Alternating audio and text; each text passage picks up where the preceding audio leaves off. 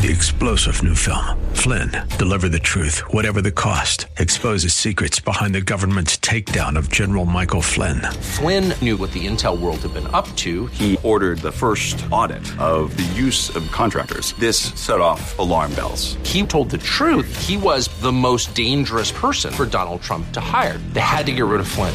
Flynn, deliver the truth, whatever the cost. Available now. Watch it today. Go to salemnow.com. Salemnow.com. This is Jerry Bowyer of Townhall Finance for townhall.com. The new jobs report is in, and it indicates that the labor market is starting to truly recover. Nearly 400,000 jobs were added in February, almost twice what was expected. The unemployment rate is now half what it was at the peak of the pandemic.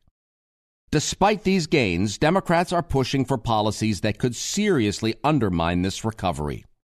The new stimulus package was supposed to include a $15 an hour minimum wage. Though saner voices blocked it from the final bill, a national wage hike was one of Biden's core campaign promises. It will be back, and that alone would be a massive hit to the jobs market. Alongside the expanded and extended unemployment benefits, it could be disastrous. Democrats are pushing for a regime in which workers will be priced out of the market while subsidizing unemployment. They want to make jobs harder to get and then pay people to not work. It's both morally and fiscally irresponsible. I'm Jerry Bowyer.